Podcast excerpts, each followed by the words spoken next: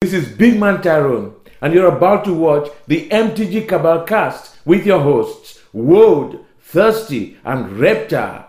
Sub to us on all your podcast networks at MTG Cabal Cast and YouTube.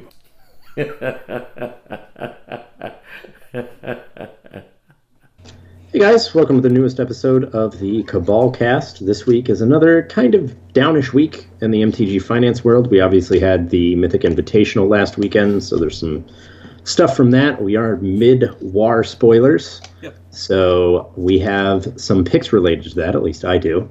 And we're going to cover this best of one kind of push that Wizards is making, mm-hmm. what that means post Mythic Invitational, as well as a general topic of just what's happened to Sealed and how it's changed over the years. So, with that, let's get it taken away. Right. So this past weekend we had the Mythic Invitational at PAX East, which was filled of uh, 64 players and uh, a split of pros, Magic pros, and uh, Magic personalities slash other game pros, and that ran from Friday to Sunday, culminating with a win by Andrea Mengucci, Yep. uh, who's somebody I've been following for the past couple of years. I've, I've been waiting for him to pick up a big win, and this is Pop. Yeah. Yeah. This is as big as it gets. Yep, great to see. And the event as a whole was pretty interesting to watch. Uh, on and off, it swung between boring as hell and uh, incredibly interesting. Yeah. On day one, we got to see what we would see all weekend in the Esper mirrors. We had Jerry Thompson timing out of the game at an, with an external 45 minute round clock that apparently nobody was made aware of, it seems. And, And losing the life total. Yep. And uh, we saw in the Masterminds acquisition deck what can happen in, in this kind of inbred format where you don't need to dedicate a sideboard to anything. You can have full 15 a full 15 card sideboard dedicated to everything. Yep. And it created this kind of uh, interesting glimpse into what the higher level best of one uh, metagame looks like. And compared to anything else that WotC has done in regards to promotion for this game, was probably some of the best we've seen, and hopefully starts a trend moving forward. Uh, I went back and forth between it and uh, Moonbase Markets Legacy stream over the weekend. Thanks for tuning in. Anyone that watched that, I was, of course, doing commentary. But yeah, the uh, the dead time between rounds in the Mythic Invitational was killer. They just kept running the same four promos. So Yeah. I. That's something they need to work on. But Yeah. neither here nor there. No, o- overall it was great. But coming into that, well, the reason we wanted to talk about this was because we got a second kind of the first public push, but the second push overall from WotC in regards to uh, what a best of one standard looks at or looks like. And it's this article by Marshall Sutcliffe, who basically kind of guises his article as what to expect at the Mythic Invitational. And you read it, and yeah, no, it makes sense. And he basically retreads everything that they went over when they announced the best of one format for the Mythic Invitational, and he also covers a lot of what you can expect from a best of one format. But this is the second piece of intel that we've received from WotC that might be pushing something like FNMs to be best of one. The first was an email that was sent out to LGSs uh, months ago, I think uh, towards the latter portion of 2018, and I couldn't find Yeah. it, but I'll, I'll try and link it in the uh, show notes. That asks LGSs to begin to experiment with their draft format to make it more like Arena, but in paper.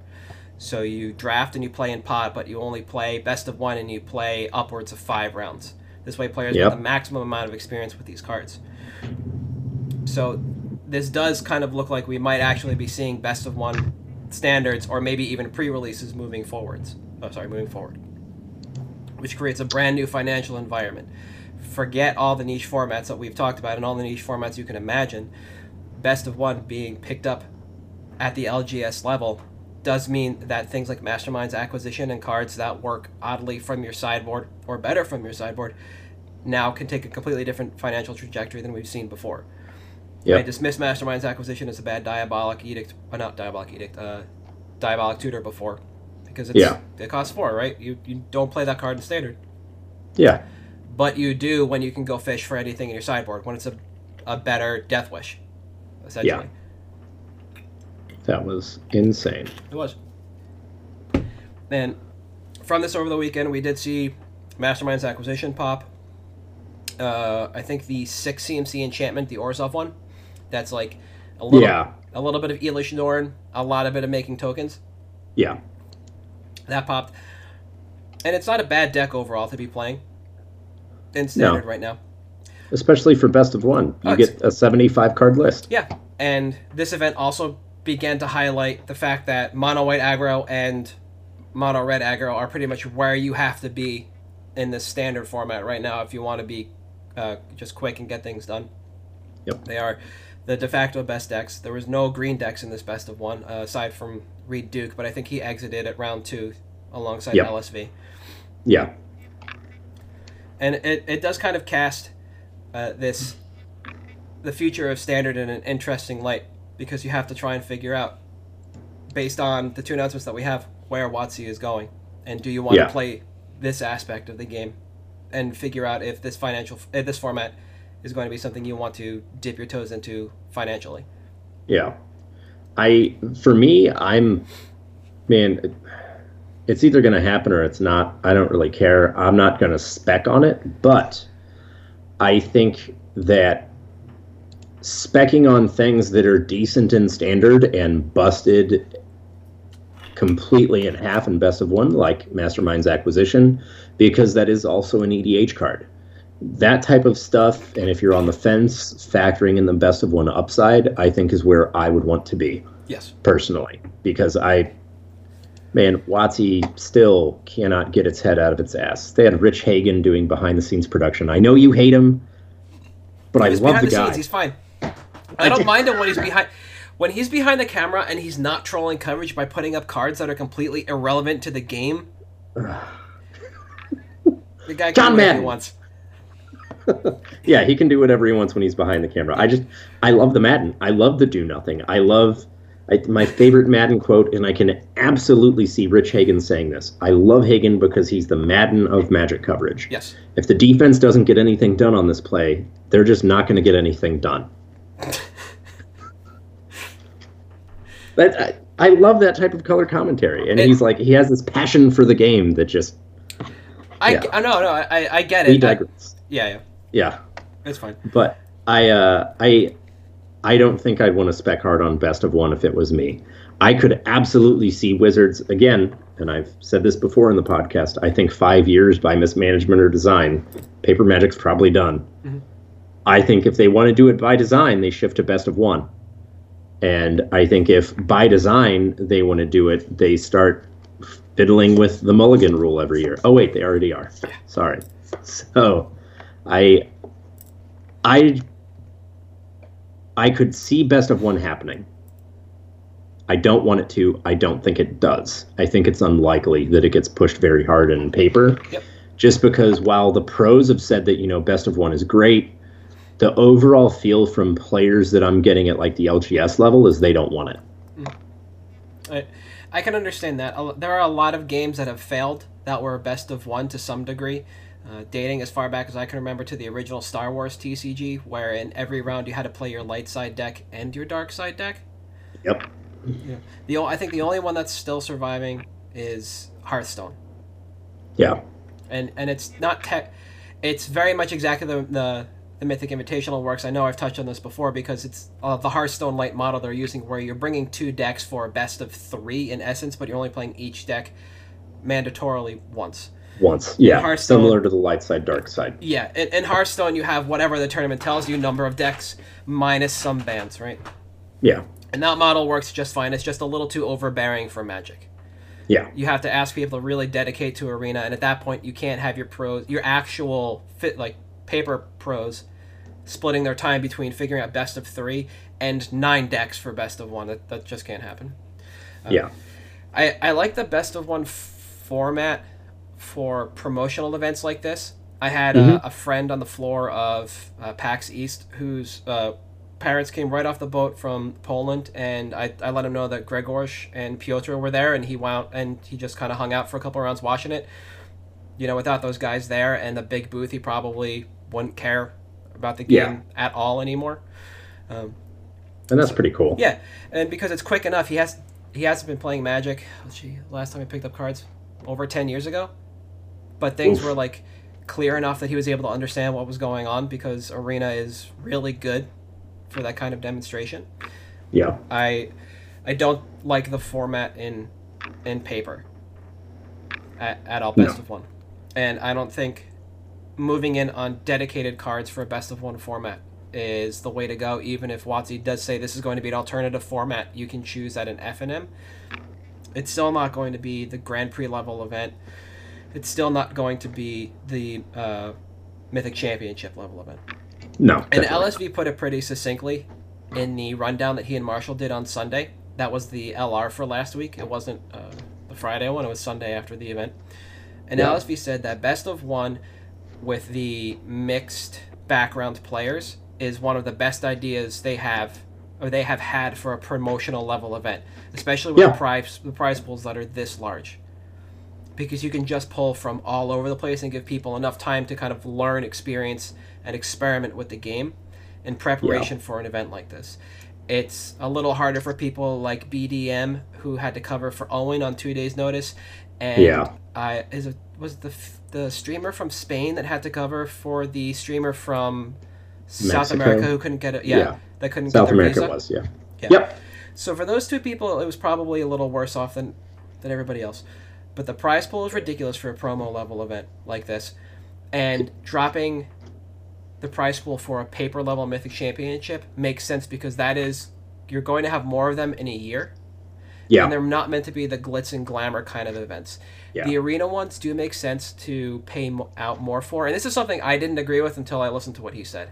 Paying 10k more overall in the prize pool for an arena event seemed kind of very slap in the face ish to me, if I Uh, as an outsider looking at the pros.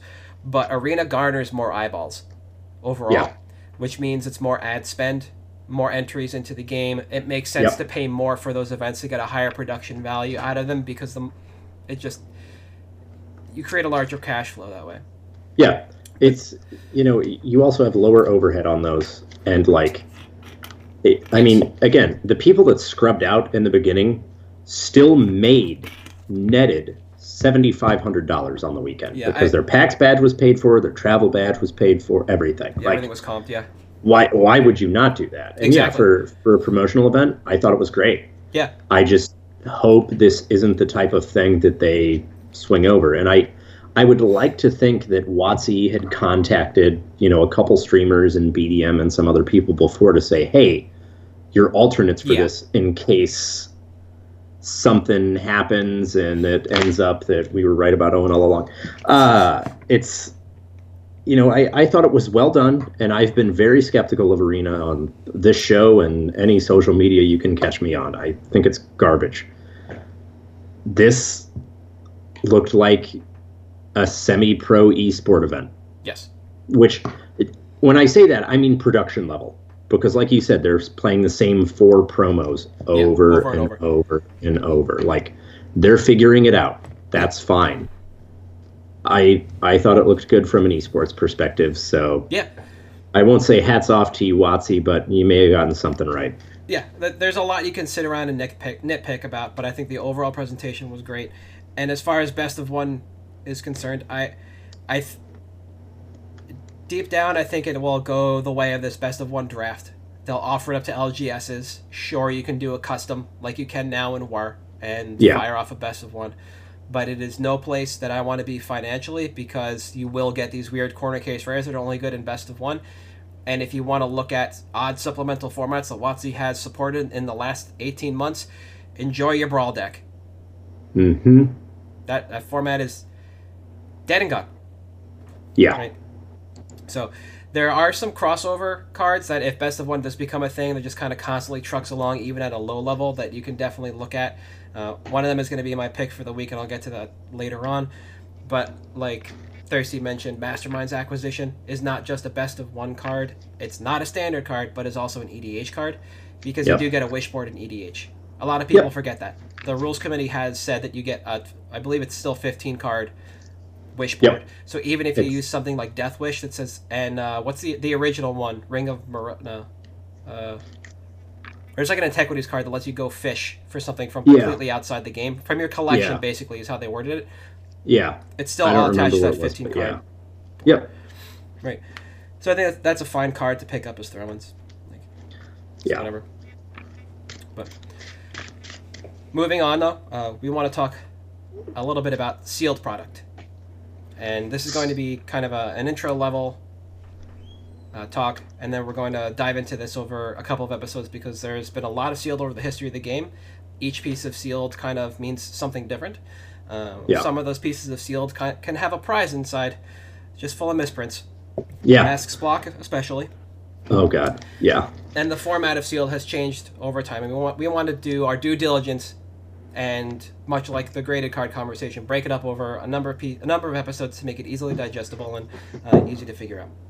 Yeah. So So, broad strokes that we want to cover is pretty much like booster boxes and how that's changed. Everyone's seen, or maybe if you haven't, check out his timeline. Evan Erwin, Mr. Orange, has his 401k picture that he posts. And it's literally a case of every set dating back to antiquities. And it used to be that you could get a case of Guild Pact and you could sit on it for a year and it would be worth twice what you paid, even if you paid wholesale. Yep. And, you know, it's that's not necessarily the case anymore. Uh, you know, we have Aether Revolt and Kaladesh masterpiece sets with masterpieces that are worth a ton Mhm. that have just started getting back to MSRP after almost two years. And one of the reasons that's changed is because similar to when the foil rarity changed. Because it used to be you would average 0.7 foil rares per box. Yeah. And then that was in Urza's Legacy. Then they changed it and they upped it again. And now it's a, almost two per box on average. So they increased print run at Ravnica, and then they increased print run again at Origins, I believe. oh, well, yeah, it was a little. Uh, when you say Ravnica, you mean Return to Rav? Yeah, Return to Rav. Sorry, RTR. Yep. Yeah. And with that, you started seeing that these at will prints, which were always a thing, Mhm. were actually just all right. Well, we have a sell through. Sure, distros still have some in their warehouse, but getting rid of that is their problem. Yeah. not ours. So Wizard started just pumping and pumping and pumping out this product. And from an LGS level, I can tell you that even with Wizards Direct gone, distros still distros have picked that slack up. They're Okay. they're getting that. It's not like all of a sudden there's less product out there. Distros just end up with more of it. So there hasn't been a drop off in that. But the thing is now you have three standard sets at a time that are print at will. So Dominaria just last week Yes. went out of print. And now War is in print. So that means that Dominaria being the oldest set was effectively in print for nine months. Yes. Yeah. 'cause it was And- the fallish release. Yep. Yep. So we had Dominaria three months there before Guilds, Mhm. three months there before RNA, and three months there before uh, War. So with that, what has happened is you've started to see a lot less elasticity in these prices. They're not rebounding as quick. So it's not really worth it to buy a case of some standard print product and sit on it. No. Supplemental sets, totally different story. Yeah. Uh, you know those those are rebounding, and it got quicker and quicker. You had MM17 that took about seven to eight months for sealed to rebound, and then you had Ultimate Masters that took three to four, Yeah, it was very. if close. that. And it, it wasn't just the fact that there was only one one print run, uh, because you know we've seen stuff with like Battle Bond and Unstable has even started rebounding a little bit faster. So it's not just these master sets; it's the Chase supplemental product that might be an at will print, such as Modern Horizons, but uh, the allocations on those for the first runs, we've been told are going to be a little bit smaller. Okay. So while it is an at will print, at will may be a little bit closer with these to do distros still have them in their warehouse or nah? Because if they don't, or if they do, we're not going to print any extras. Don't worry about it. Okay. So that's that's something to be mindful of because if you are still on the sealed train, you've got to remember your time is not what it was Correct. you know i i just you know, sold an Aether Revolt and uh, two Kaladesh boxes for 275 because I couldn't get any bites at 300. Mm-hmm. And I was like, you know what? Fine, get it out of here because I've been sitting on these for two years now. And they're just taking up space, and I'd much rather, you know, throw that at a couple boxes of Modern Horizons and just sit on those for a while, you know, and that's that's what I'm doing. Yep. Now, and there's there's something to be said too about picking your battles when it comes to which sealed product you want to buy into. And a lot Yeah. of people like to cite uh, certain sets like Return to Ravnica as being a great set and Khans of Tarkir as being a great set, but both of those had extremely high value reprints in them. Other Yeah. sets in that block, Dragon's Maze and Fate Reforged, were Uh, clunkers. Yeah. While they still did contain some of those reprint cards, the percentage chance of getting them is much lower because of how, you know, it was a nicety that they were put in the in the set. But the rest of the cards in that set just were not impactful, and that's something that you have to be mindful of when you're moving in on a standard set that doesn't have anything like a high value, an immediate Yeah. high value reprint or something like a masterpiece series card in it, like we're seeing. Yeah. Buy a box promos don't count. Those have been a thing forever. They're their own little caveat. Yeah, especially now. Yeah. And so unless the set is just bonkers for standard, and you won't know that for a while, sitting on small quantities does not often do you justice for the amount of space it's going to take up and the amount of time you're going to have to sit on it before you can churn a profit. Yeah. And it's it's interesting because, you know, it even with Fallen Empires, when Fallen Empires came out, the set may be garbage now, but when it came out, those boxes still had value shortly after release. Chronicles, different story. After that, Sealed took a little bit of a hit.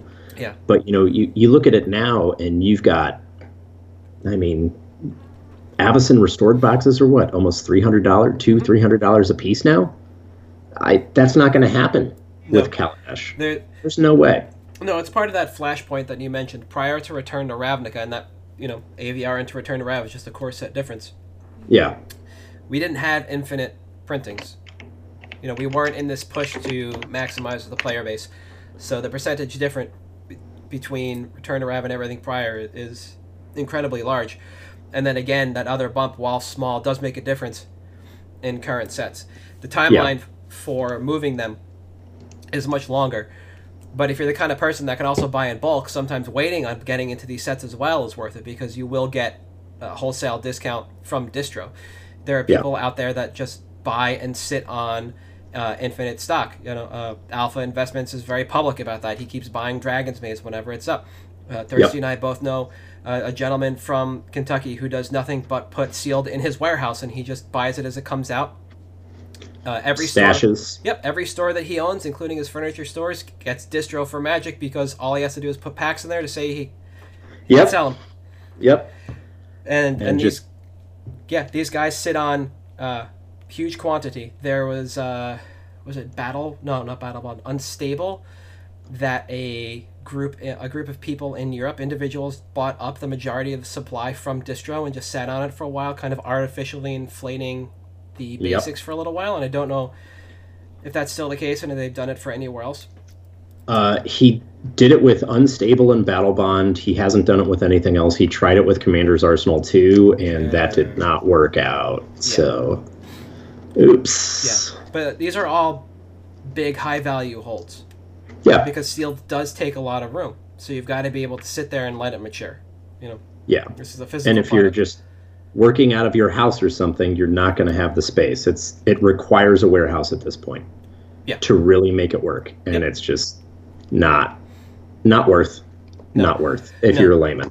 correct, uh, if you want to grind a little bit of profit and churn a case of standard for another case uh, for another case of standard in a couple of years, you can definitely make a small percentage off of that. But the the space you need to make a lot a decent amount of money, Huge. yeah, it is incredible. If you want to move into the short run supplementals, those are a lot easier to flip in a shorter timeline to make uh, a lot more money. Uh, that's actually where I focus when it comes to sealed, but I don't hold that much. Uh, I I spread out a little bit. I think the most of any one product I have is probably a dozen of the original. No, the second run Grixis EDH decks that have Toxic Deluge and True Name Nemesis in there. Yeah. Like I bought every one of those I could find at MSRP, and I think only if Toxic Deluge or True Name get one more printing, I think I lose out at MSRP if I don't start Sure. moving those sealed. Yeah, Yeah. Fine. but Yeah, it's and that's that's the type of thing that you know. Which funny you mentioned that. Stay tuned, guys. We'll cover that type of stuff in a future episode. Mhm. But that's the stuff that just like doesn't. You know, you you have to be careful. Yep. Because you can just eat it, especially on the modern supplemental stuff, because the reprint equity that is is there because none of it's reserved list anymore. correct. And there's a proven So- track record that they will reprint anything and everything in any kind of supplemental they can. Yeah. I mean, you know, Khans Khans is a great buy right now, especially with fetches on the way up. Mhm. But what's to say we don't have Modern Horizons and not a Masters Master set in the fall that has fetch lands? Or what people have been asking for in the tricolor fetch lands. You make it some Yeah. some mythic rarity, or not some, but the myth, a mythic rarity, and you just have tricolor fetch lands, and now your other fetch lands aren't necessarily obsolete, but they're second tier lands now. Yeah. Or some people are asking for monocolored fetch lands. And then now, now one of the drivers for random red lands in burn doesn't need scalding tarns anymore. No, they just just need fetch a mountain. Yeah, that's all they need. Just get it in play on taps. Yep. And so the the point we want to drive home in this initial uh, uh, episode about sealed is that it can definitely be lucrative. You have to pick uh, a sealed product you want to move into in appropriate quantities. Make sure you you are comfortable holding it for the time period that you're going to have to. In the case of current standard, you're going to be looking at years. If the set Yeah. is an absolute garbage, just dumpster fire, it could be even longer. I don't know if uh, Oath of the Gatewatch has begun to recover at all, despite having masterpieces in there or expeditions, and they're all poop. Ancient Yep. Tomb is in there. Wait, and Dust Bowl. Ancient Tomb. Yeah, I think those are the two. Yeah. Yeah, it's like that's it. They gave all the equity to Battle for Zendikar. Yep. Great. Thanks, guys. Yep. You know, uh, Oath is slowly recovering, and I think uh, Kaladesh and Aether Revolt are, are finally have finally broken past the MSRP line. It, it was over the summer, I think, that we finally crested past Yeah. and, and made it there. Otherwise, people were only hunting masterpieces because you could still buy over the summer Sol Rings, and you could still buy um, Mana Crypts. Once Yep. those disappeared, you can kind of see a correlation into the the rise of uh, those sets, just because Yeah. it's effectively eh, the only place to get them, or they've been slowly bought out over the market of, off the market in the U.S. and Europe, which is what we were tracking for a while, in quantities that kind of went unnoticed. And it was just all of a sudden, poof, they were gone. Just natural attribution over time, and then gone. Yep. It was. Uh, it, it's been interesting to see, and now you're. I mean, I just checked Dawnglare for set EV and box EV, and it's still Oath is with masterpieces. You're looking at forty dollars a box, average EV, and that's Yeah. that's the type of thing which Hooray Analytics that really drives the prices on that sealed product. So I I would not expect you know. Kaladesh and Aether Revolt are the exception rather than the rule Yes, because of the masterpieces they had. it's just like the original. Uh, original Zendikar is driven by fetch lands and the trash for treasure. And when I say original, I mean is it the C boxes? Supposedly, yeah. Yeah, the fat packs that had the hidden gems or whatever. And the regular boxes, yeah. The, the first Yeah. run of everything from original Zendikar is driven by uh, the hidden treasures. After Yeah. that, it's fetch lands and like some other uh, twenty and thirty dollar cards, and that set would have taken a long time to come back up. Basically, Mhm. until fetch lands crested past fifty, yeah. the set would have taken just as long to come back. Yep. Just because the uh, we were just looking at a lower print run, and the spread of rares was much larger than that in Khans of Tarkir. It just was not going to happen once it fell out of standard. No, absolutely not. Well, that said, though, uh, moving to picks of the week, and uh, Yep. I'll, I'll go first because I, I mentioned this earlier. So, uh, my pick is related to uh, technically the uh, best of one format, but it's kind of a long time coming on this card. Uh, it's Omniscience. Let me get up there. So, Omniscience uh, reprinted in M19, and it spikes up. Uh, we can see in the chart, and then just tanks. And I think it was uh, somewhere in the five to six dollar range up until last week, which is ridiculous for this card. Uh, short, it's really not in Legacy anymore. Uh, Omni-Tell is still a deck. You you can win with Searing Wind if you want because I think that's hilarious. Yeah. And uh, the original printing from whatever it's 2013. Yep. Excuse me, it's about eight dollars. But this is a card that outside of EDH and a handful of legacy players keeping them in their binder did not really crop up again until the Arena Boys video last week, where Mhm. Riley Knight and company played it in their Mastermind acquisition deck. And the one thing I didn't figure out because I didn't have time to search for the f- uh, 7-0 or whatever they are arena lists was whether or not the original version of the Esper Masterminds deck was playing it. I don't think it was, I don't think. Uh, but I'm not sure. Uh, yeah, I, I don't know. They said they uh they arena boys up the list, and I think the omniscience and some and a way to go infinite was part of that. Basically, Yeah. mill your- opponent out before you draw out your deck. And going to the Mythic Invitational, I wasn't sure if this card would pop up there or not. If it did, then I would expect it to just finally rock it. Otherwise, this card is is at a, a low we have only seen since last October, so going on a year. It rotates out When it of- got reprinted, yeah. It rotates out this uh, of standard September ish, somewhere in there. Yeah. This and fall. f- yeah, from there until we get another reprinting this card, it's just going to climb. Yeah, this card literally says do whatever you want. Yep. You play Pretty it. much. Yep, it is your combo workhorse in EDH. It, like I said, while it is not played currently in Legacy, the option is there. You can sneak it in with Show and Tell. You can Academy Rector it in. Can hardcast the Ding Dong if you want. It doesn't matter. Yeah. The only place it's not being played right now is Modern because you can't really cheat in enchantments. But there should still be enough of a driver to really get it in there. Yeah. So I I originally was going to pick Mastermind's acquisition, but then war spoilers started coming out. So I changed my pick. Yep. Side note, secret Cabal tech pick, foil Russian new Karn, workshops tech. Anyways, so my pick changed actually to Runaway Steamkin. Mm-hmm. So Runaway Steamkin has done work the last couple GPs we've had coverage. It did work at the Mythic Invitational and the Mono Red list. And we have Proliferate back. Yes. So if Proliferate is back and it is an is it mechanic, or even if it just stays blue, you can run in, you know, Izzet Frenzy. Yep. Runaway Steamkin becomes a very, very good win condition. Because so far I think we have two spells that proliferate, whatever. All you need is one instant or sorcery, one non creature spell Mhm. that does something and proliferates, and all of a sudden Steamkin is busted in half. So right now, I think its low is at or below a dollar on this card. When this card first came out, it was a three to four dollar buy list, and I think we could actually get back to that. No joke. If proliferate and the rest of the set gets good, I definitely think it's the type of thing that you're going to see. You know, week one, all of a sudden people are trying to bust, you know, break this in half because Oh, yeah. it's always easier when a new set comes out to find the 10 best threats than the 20 best answers. And one of the 10 best threats already exists in the format.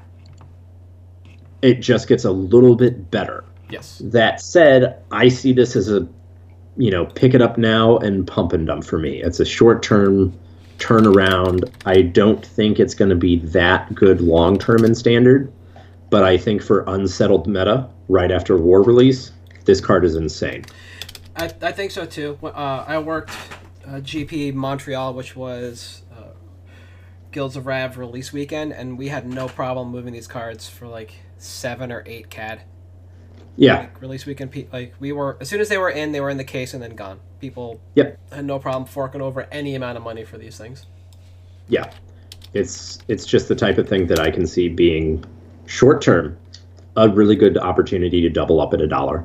Yep. I I don't think it has any problem hitting two dollars buy list. No, uh, I I think this is also a fine hold long term because it is an elemental and there is that weird Niv Magus elemental combo deck in modern where you basically just eat everything off the stack with Niv Yeah. Magus. and this thing gives you mana to keep churning out your. your It stuff. does. It does. And there's also there's elemental aggro. Damn it, I forgot the. So Rage Forger is kind of the crux of the deck, and it's very Yeah. similar. You Yeah. don't need spells off the stack with it. You just make like impossibly hard to handle creatures. It's Yep. it's a Caleb Durward special, so it, it's Yeah. Yeah. The the buy list on it was like forty some cents on Card Kingdom, which is about a third of the price on TCG. Like you said, the low. Um, Yeah. checking omniscience because I forgot to do that. We were looking at about a two dollar spread in omniscience. CK is buying them for about five for the 2013, and you can buy them off TCG for seven ish, maybe a little less Yeah. than that depending on condition. So we are getting to a point where eventually in time this will Those will start to catch up. Yeah. they will. Uh, but I, I I like Steamkin actually more as a long term hold if you can get them uh, cheaper in trade rather than in, in cash or if you're fair. Yeah. collection buying, then I think it's the perfect place to get them. You know, Card Kingdom's offering thirty cents. Man, if you could buy them at thirty-five, even that's fine. Yeah. True. This is definitely a card that has like weird appeal for later on. Yeah. Like if you're the That's kind fair. of yeah, if you're if you're you know buying cards to be able to play them now or later, I think Steamkin at any point before it pops. You're gonna have to wait. Like if it does nothing and then pops and then does nothing again, you're just gonna have to bide your time and sit on it and hope that it does nothing until rotation. Yeah. So just have to wait for that that flashpoint. But uh, other than that, guys, uh, I believe that's it for today. Uh, we're gonna sign out here. You can catch me on Twitter at Halt I Am Reptar, Uh, at Thirsty Sizzler, you can catch us at MTG Cabalcast on Twitter, Patreon, and I think our YouTube channel is MTG Yes. Cabalcast. Finally, It is finally, yes. Uh, also, just another friendly reminder we'll be tweeting out the link regularly for the charity middle school event coming up in May in the Midwest. And we are also co sponsoring a weekly stream for middle school because, again, shill, baby, shill. yeah. Uh, eventually, at some point, I'm gonna make it a point to play that format uh, in person. Yeah, I got everything Somewhere. Uh, and we are still holding, or rather, still taking entries for the uh, UMA box via our Patreon. Uh, so you know, get in on that before we raffle it off in the next couple of weeks. Uh, but you know, thanks for joining us. yeah. Thanks, guys. Catch you later.